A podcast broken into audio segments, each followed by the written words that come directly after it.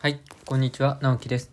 今回はかなり楽をして金を稼いできたことと僕銀の話について話します。ビジネスで売り上げを発生させる基本的な流れは集客、教育、販売というこの3つの流れです。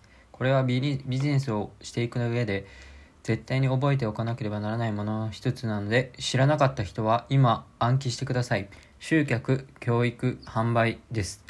で、まずビジネスっていうのは人を集め集めなければ何も始め、始まりません。誰もいない場所でこの商品おすすめですよって言っても無駄ですよね。その次に教育する必要があります。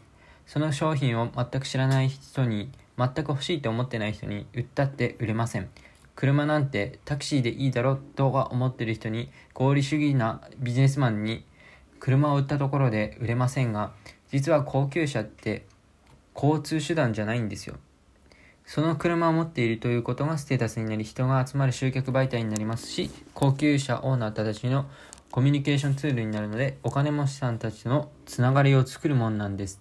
というふうに教育を受けるとさっきまでタクシーがいいと思っていた自慢げに言っていた人はずがなるほどと思い購入したくなるという論理です。こういったものが教育ですね。で、教育をしたら次に販売です。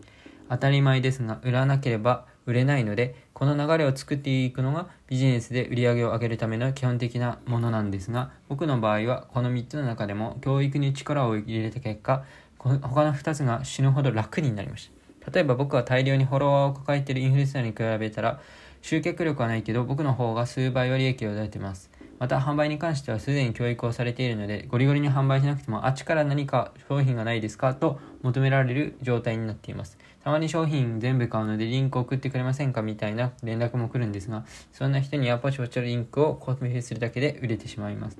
つまり、物が買われる教育を徹底すると、集客、販売というものにそこまで力を入れなくても売れてしまうというふうに、えー、することができるんです。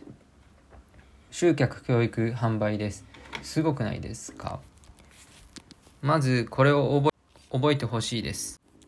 なんならレターとか出す前なら、えー、買いたいですって連絡来る。そういう人には振り込み情報を送るだけです。楽したいなら、えー、徹底的に教育をしましょう。でこの教育をうまくいって行っている面白い事例があって僕に友人に募金活動をしているやつがいまして、その人にいろいろ人を動かす教育の仕方を教えてあげました。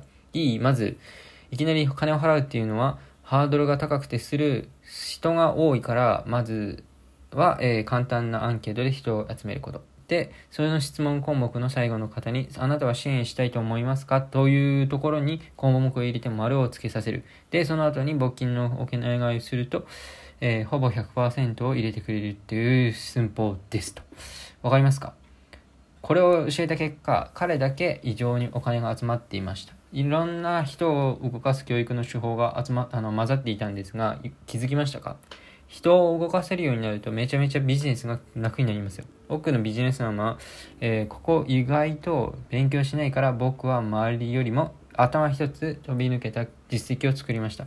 楽して稼ぎたいなら教育を徹底することをお勧めします。以上です。明日も話しますので、ぜひ聞いてください。直樹でした。